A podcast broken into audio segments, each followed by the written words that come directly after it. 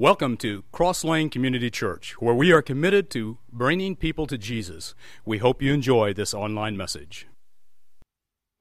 We uh, have learned in this series that before coming to Jesus, Paul was a, a bounty hunter. Um, he used to hunt down Christians, and his goal was to have them tried and, in his mind, hopefully found guilty, and he would like to have seen them uh, persecuted murdered.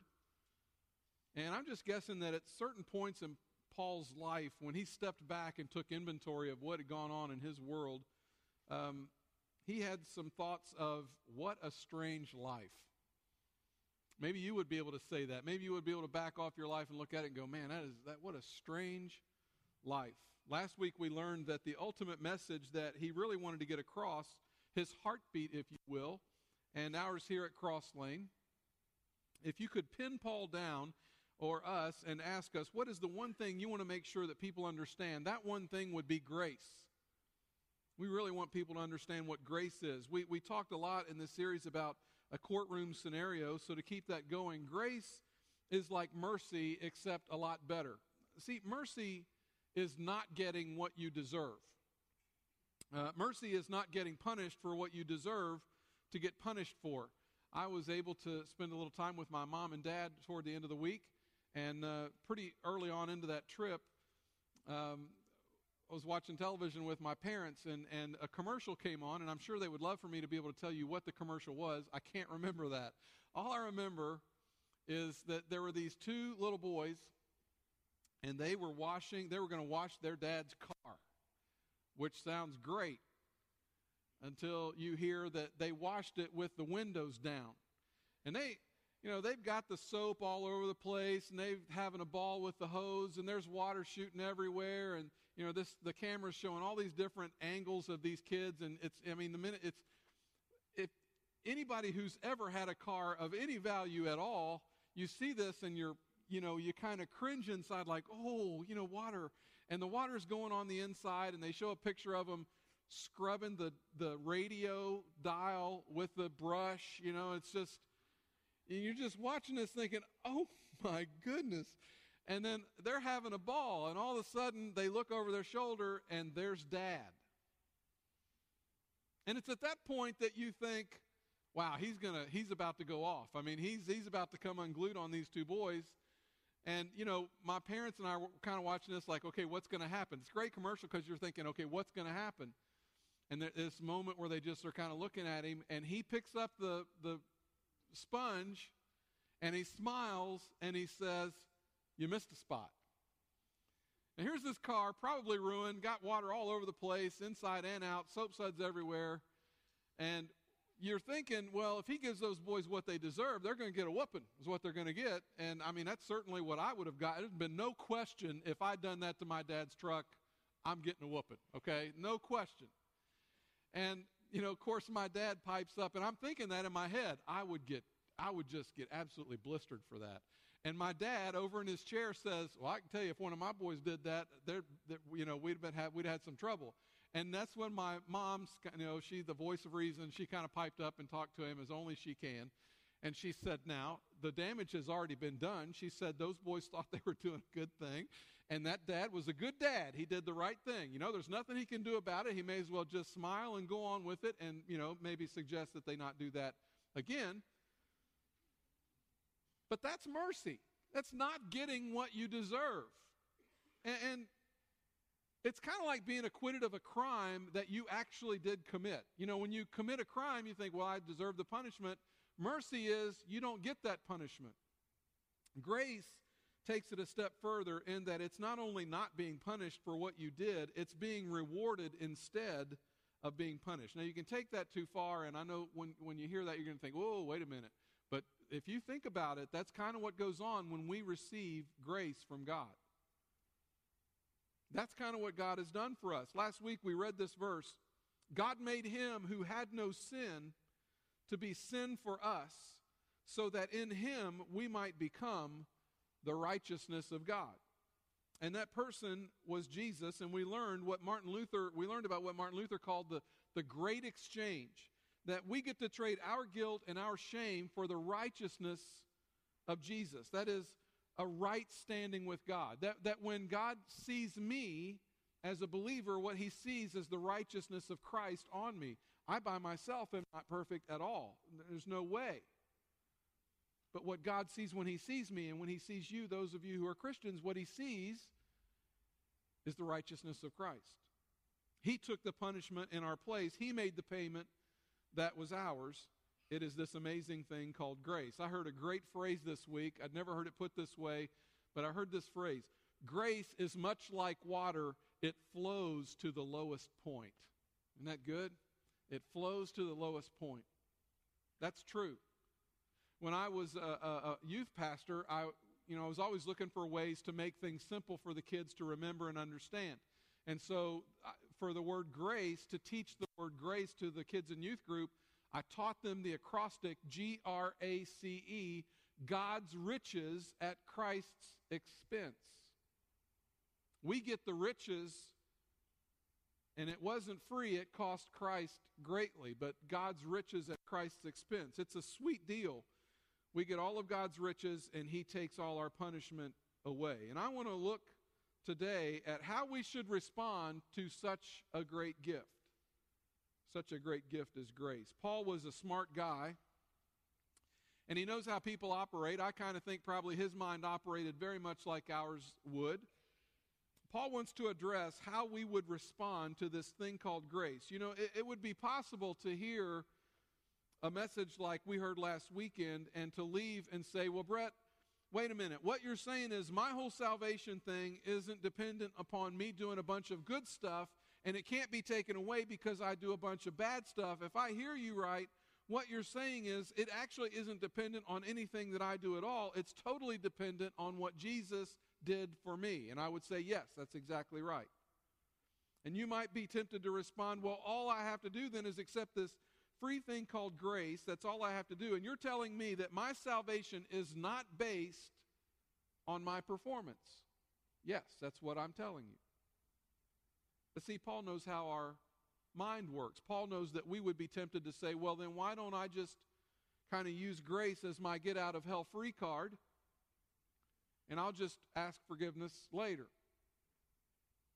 Paul knows how our mind works. He wrote a letter to the Christians in the church at Rome, and in the sixth chapter of Romans, he wants to address how we should respond to this thing called grace. This is what he wrote What shall we say then? Shall we go on sinning that grace may increase? See, that's the argument. Well, we should just, you know, if we when we sin, we get grace. Maybe we should just sin more so that we get more grace. And then he says in verse 2 By no means we died to sin. How can we live in it any longer? Now, if you have your Bible, that's where we're going to be today for the most part, is in Romans chapter 6. Another way to translate that passage is May it never be. To do that would be totally incompatible with the experience of grace. So Paul says instead, as followers of Jesus, we actually do this thing called dying to sin instead of pursuing sin. What does that mean? That sound, you say, Brett, that sounds kind of religious. What is it? What dying to sin? What does that mean?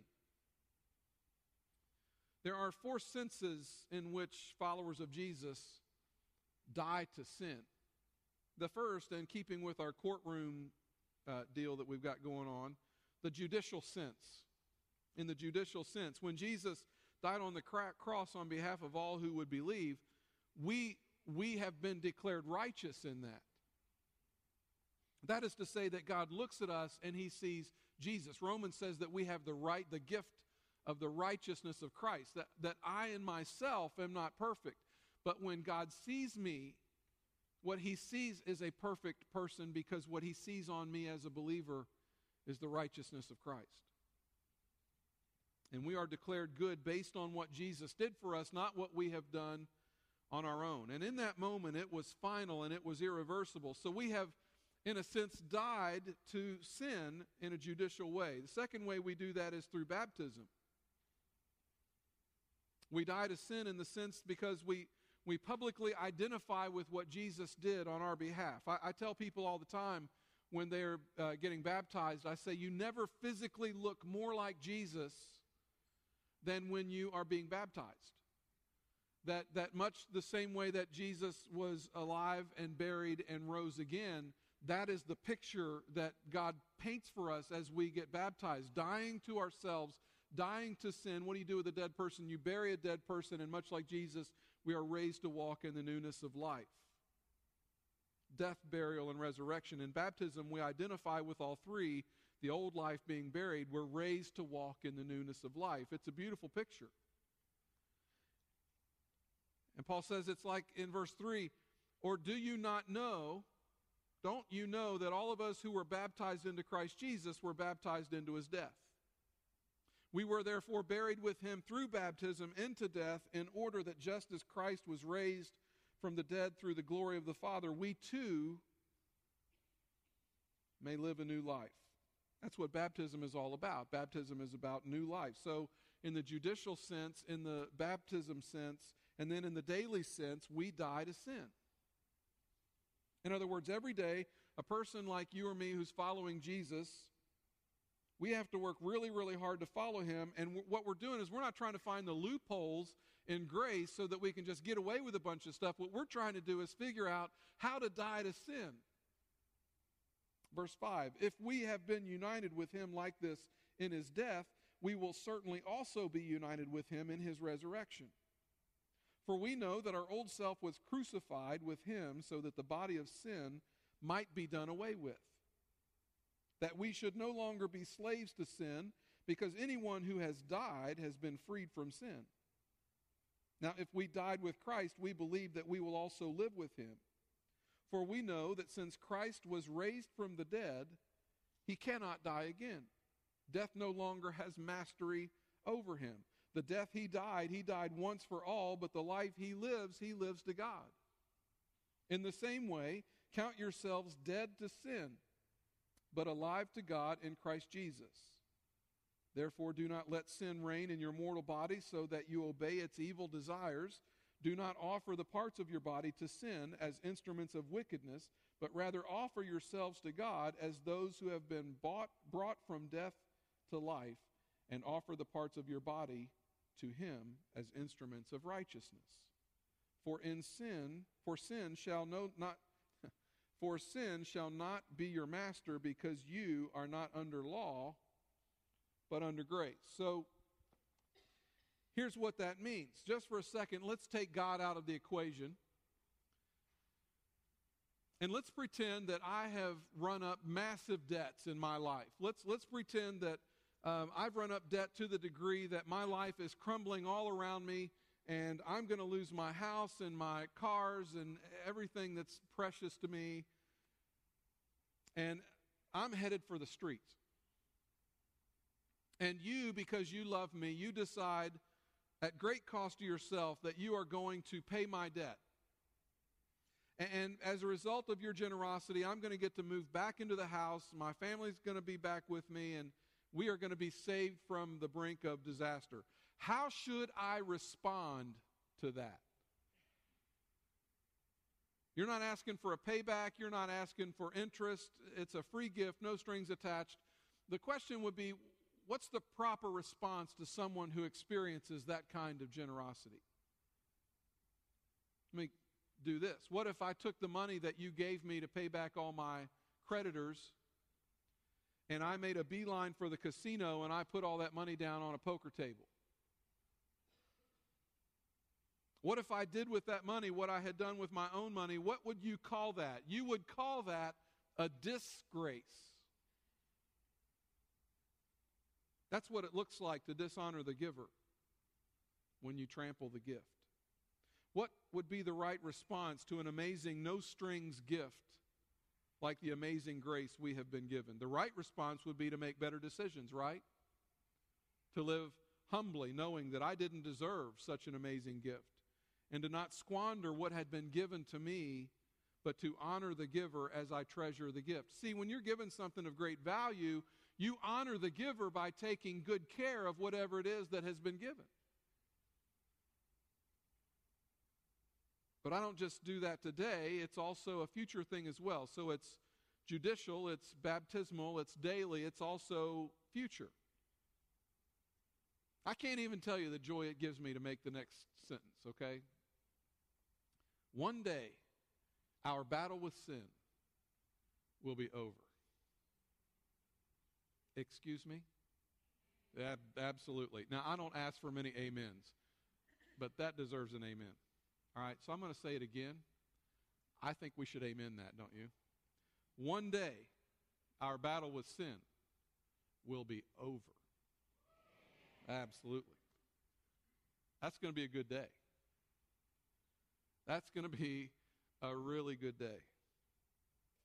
There will be a day when Jesus sets everything right that is wrong with this world. There will be a day when our battle with the old self, our addictions, our habits, our temptations will finally be over. You will not wake up every day and fight that same demon. But here's the truth of the matter we are not there yet. Which means that you and I, we live smack dab in the middle of that daily battle. Paul refers to something in us called the old self. Old habits, old wants and desires and sins and temptations that do battle with the new desires that we have to obey God and to follow Him and to be able to honor the giver of this grace that we've received. And it's in the middle of that battle that we have this tendency to go in a dozen different directions. Some of us fall into the trap of resignation. We just live this life of defeated resignation. In other words, because we're still wrestling with all that old stuff, we just kind of give up and we allow ourselves to, our old self, to continue to have power over us and to define us. And we start saying things in our heart like, I'm just a sinner. That's all I'm ever going to be. It's never going to get any better. I keep messing up. I keep falling and failing. So I guess I'll just give up and quit trying. Maybe you've been there before. Maybe you've been there with someone who, in those dark moments, and they are dark moments, when someone has traded in months, if not years, of sobriety for one night. And you might have come here this morning and you would say, It's not that I've been in that place, Brett. I am in that place. And you have, by some miracle, dragged yourself in here today. You had been sober. You had stopped feeding your pornography addiction, but not now. It had been a long time since you'd taken something. It had been a long time since you'd lied to someone, but in a moment you fell, and the sense of utter shame and defeat can make it very difficult to keep going. I think we've all been there at one point or another. If you hang around churches long enough, you, you run into all kinds of theologies and philosophies, and to be real honest with you, some of them are just whacked out, okay? Let's just be honest. There's some people out there that believe some pretty strange stuff. One of the strange beliefs that you'll run into is after you become a Christian, if you sin, not when you sin, but if you sin, then you're no longer saved if you sin after you become a Christian. There are people that believe that. Like Jesus takes it away until you're sorry again. Isn't that the craziest thing you've ever heard? Can I just tell you what's wrong with that? Everything's wrong with that. It's like Jesus is a, a, petty little kid that gives a gift and then revokes it every time something goes wrong. That's not how salvation works. Let me say this clearly to you your salvation is not based on anything you do, good or bad. Anything.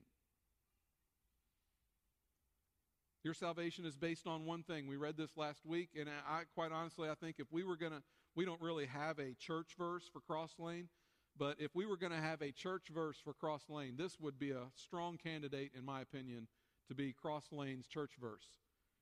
For it is by grace you have been saved through faith and this not from yourselves, it is the gift of God, not by works, so that no one can boast. We did not earn our salvation through our works, and we don't keep our salvation through our works. It is grace, it is grace, it is grace by which we are saved.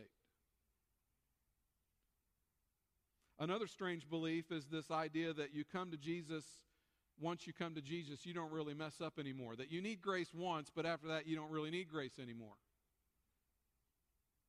That's kind of stupid. That's kind of like being blind and through no fault of your own being healed of your blindness, and then you go around for the rest of your life beating up blind people. That's what that's like. Jesus actually told a story like this. A man had accumulated this massive debt. It was bigger than anything he could have paid off in his lifetime. His master called on him to collect the debt. The man hits his knees and says, Please, please give me the opportunity to work this off. I'll do whatever I can to pay this debt. It was, a, it was an impossible request. There's no way this guy's going to pay it off. But the guy, the master looks back at this man who's in his debt and he says, Your debt has been canceled. Go be free. The response of that guy, Jesus said, was to go out, find the first person that owed him money, and demand his money. And this guy got on his knees and said, Would you please give me the opportunity to pay this back? I don't have the money now, but I'll work on it. I'll do what I can. And the guy said no, and he sent him to jail. You know any Christians like that? Somebody who's lost sight of grace, and now that God has lifted them out of the ditch, they don't need him anymore. And they think they can stand on their own two feet and they can take it from here. And they love to stand by the ditch and throw stones at everybody else who falls. Paul himself lived in the middle of the same battle that every Christian would admit that they struggle with. And in Romans chapter 7, he says this I do not understand what I do. For what I want to do, I do not do, but what I hate, I do. Is it just me, or has everybody else felt that way too? And if I do what I do not want to do, I agree that the law is good, and it is, and as it is, it is no longer I myself who do it, but it is sin living in me. I know that nothing good lives in me, that is in my sinful nature. For I have the desire to do what is good, but I cannot carry it out. For what I do is not the good I want to do, no. The evil I do not want to do, this I keep on doing. Anybody here say me too? Now, if I do what I do not want to do, it is no longer I who do it, but it is sin living in me that does it. You ever been there? I have. Ever been there where you're so weak, the thing you want to do, the thing you want to do more than anything, you can't seem to get your hands on, and the thing that you're trying to stay away from in the worst possible way, that's the thing. That's where you find yourself. It's like, God, Paul is admitting his weakness. Did you know that that is one of Paul's favorite topics? Three dozen times in the New Testament, Paul starts to talk about his weakness. Philip Yancey is one of my favorite authors. He, he wrote a book on what he had learned from addicts and alcoholics in life, and he was reflecting on something that one of his alcoholic friends told him one time, and his friend said, I prayed every day that God would take away my thirst for drink, and every day I woke up and my first thought was Jack Daniels. Then one day I realized my craving for drink was the very reason I pray every day. My weakness drives me to God. My weakness drives me to God. If that sounds familiar, it's because Paul said the same thing. Paul had something that was constantly a battle for him in his life. We have no idea what it was, but we do know that he begged God to take it away. He begged God to take it away. And this thing was so big in Paul's life that he gave it a name. He called it his thorn in the flesh. A constant nagging that just would not be taken away. Look what happened. 2 Corinthians Three times I pleaded with the Lord to take it away from me, but he said to me, My grace is sufficient for you. For my power is made perfect in weakness. Therefore, I will boast all the more gladly about my weaknesses, so that Christ's power may rest on me. That is why, for Christ's sake, I delight in weaknesses, in insults, in hardships, in persecutions, in difficulty, for when I am weak, I am strong.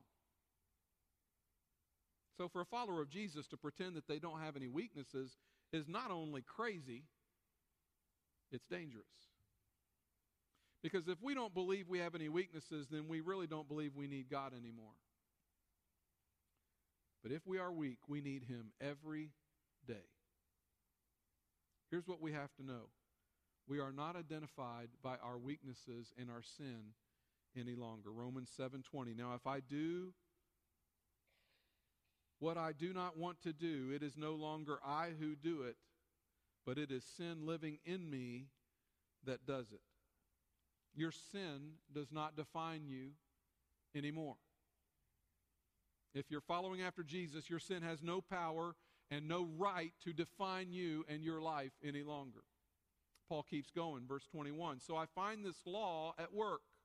When I want to do good, evil is right there with me. For in my inner being I delight in God's law, but I see another law at work in the members of my body, waging war against the law of my mind and making me a prisoner of the law of sin at work within my members. What a wretched man I am. Who will rescue me from this body of death? That's a there's a phrase in there that's very interesting. In my inner being I delight in God's law. In other words, at his deepest level, despite all the surface level desires and temptations, he desires to obey God. That's what he desires. Let me ask you a question. Is your deepest desire to obey God? Push aside all the surface level wants, desires, and temptations. At your deepest level, at the end of the day, do you want to honor the one who gave you this gift called grace. Then at the end of the day, you're like all us other fellow strugglers trying to follow Jesus. We are no longer identified by our sin, but we are certainly struggling with it. We're struggling with this thing called the old self or the old man Paul referred to him as the wretched man, a wretched man, literally a suffering, miserable, afflicted person. In other words, this battle can get so difficult, it can take its toll and make it feel like there's, it's just way too much to handle sometimes. Is that your story? The battle of staying clean or sober or faithful or being honest or patient the battle of self control, or the battle of whatever you would put in the blank. It can become overwhelming. And on our own, it is too much, but our weakness serves a great purpose because it drives us to God, who is powerful enough and who is more than enough. We sing a song called Your Grace is Enough. Paul asks this question Who will rescue me from this body of death. That word rescue means who will snatch me from danger. Thanks be to God through Christ through Jesus Christ our Lord. Jesus is the answer to the question who will rescue me? Jesus will rescue you today, tomorrow and in the future. How then should we respond to the one who saves us not just yesterday, not just today, but in the future as well? Should we go on sinning that grace may increase Paul said, May it never be. No. Thanks be to God through Jesus Christ our Lord. A couple hundred years ago, there was a young boy in England. He was raised by his mother until he was six years old, at which time she passed away. And since his dad was a sailor, this little fella kind of raised himself. And as you might imagine, he grew up kind of rough. He grew up somewhat of a rebellious kid. He got into a lot of trouble. He would describe himself as an atheist at a very early age. And eventually, he would be drafted by the British Navy, where he would continue to get into trouble. He one time wrote a derogatory song about the ship's captain and got himself in trouble. It was not uncommon. He had been he'd been behaved so badly on the boat before that they had beaten him because of his behavior. He threw himself into the sailor's life with filthy language and fights and alcohol and a different woman in every port. And eventually he found his way to slave trading ships where he would sail to Africa leading hunts where they would track down men, women, and children. They would gather them up, put them on the boat, chain them at the bottom of the boat, take them to another country, and sell them into slavery. Eventually, he would start his own slave trade, slave trade operation, and in his journals, he would describe how he would rape the female slaves. He talked about how they would bring slaves up from the bottom and they would mistreat them and torture them, and when they got tired of them, they would have them killed. It sounds kind of like Paul when he was a bounty hunter, who stood and held coats and gave his hearty, hearty approval as Christians died at the hands of people throwing stones. One day, while out on this ship, the slave trader picked up a book that someone had given him. The author was Thomas Kempis. He was bothered by the book because it made him question some of his own doubts. He was awakened in his sleep one night by one of the ship hands, and the, the ship hand was, was uh, pretty upset. He's shaking him to wake him up. He said, We're sinking. Get up. You've got to help us save the ship. There was a horrible storm going on outside, and this fella got up, and in the middle of the night, trying to right the ship in the middle of this storm, he begins to do something that he had never done before in his life. He began to pray.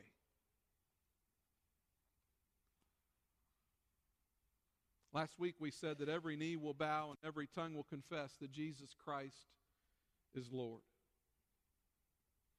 Better on a sinking ship now than on Judgment Day.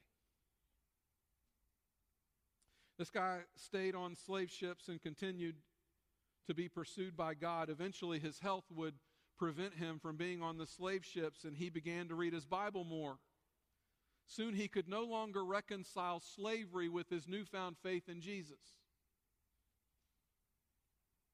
And it was just a matter of time before he began to work with a great pastor in England named William Wilberforce who had made it his life's goal to abolish slavery.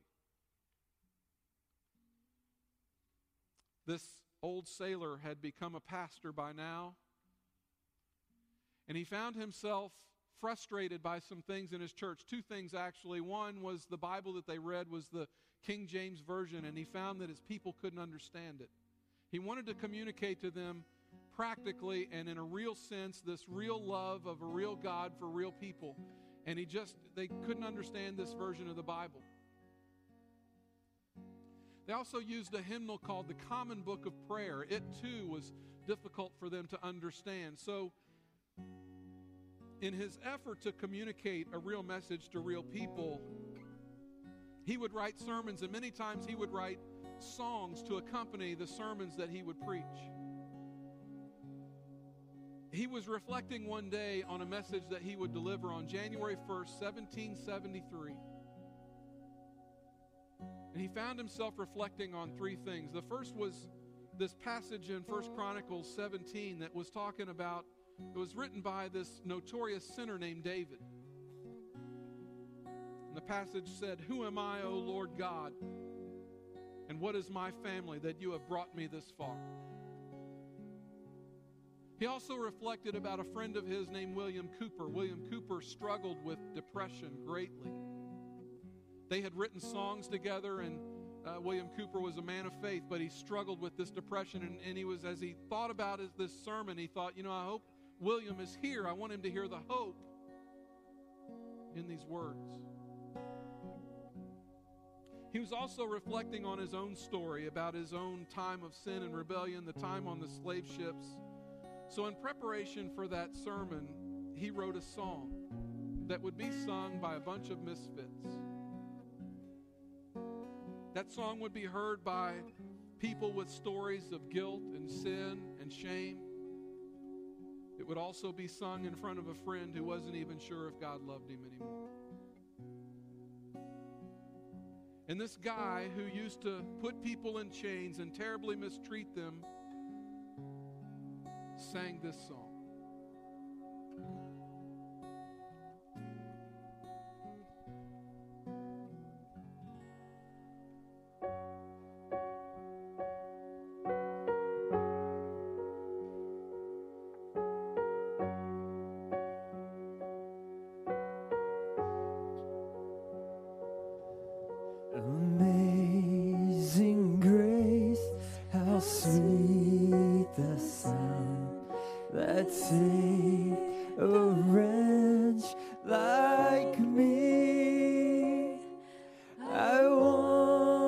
was Lord.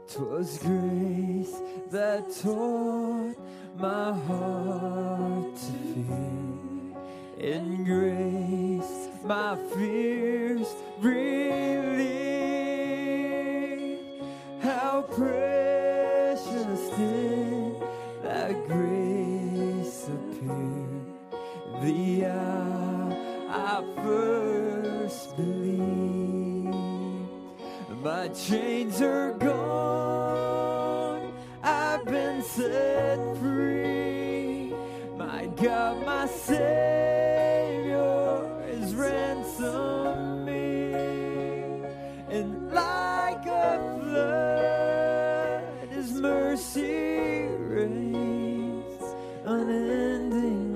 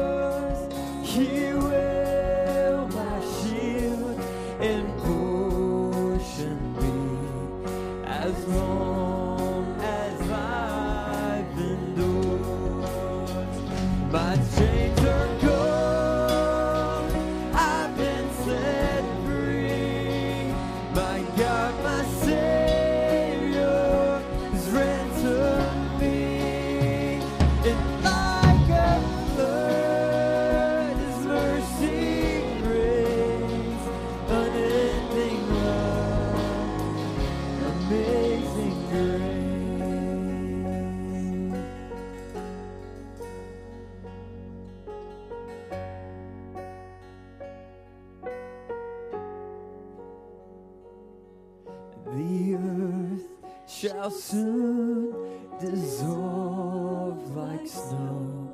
The sun forbids.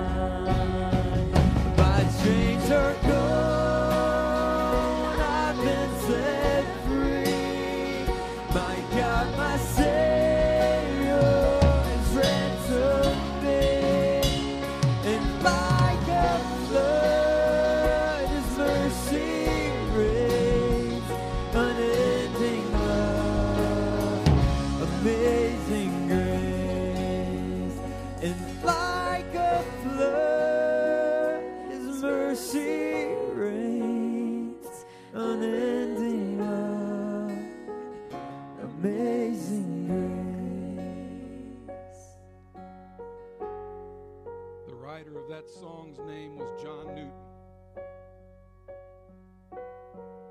And on the day John Newton died, the last thing he said was, I am a great sinner, but Christ is a great Savior.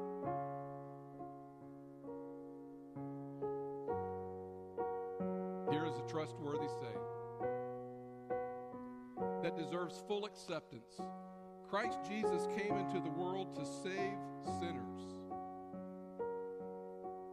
of whom I am the worst. But for that very reason, I was shown mercy, so that in me, the worst of sinners, Christ Jesus, might display his unlimited patience as an example for those who would believe on him and receive eternal life. Now to the King, eternal, immortal, invisible, the only God, be honor and glory forever and ever.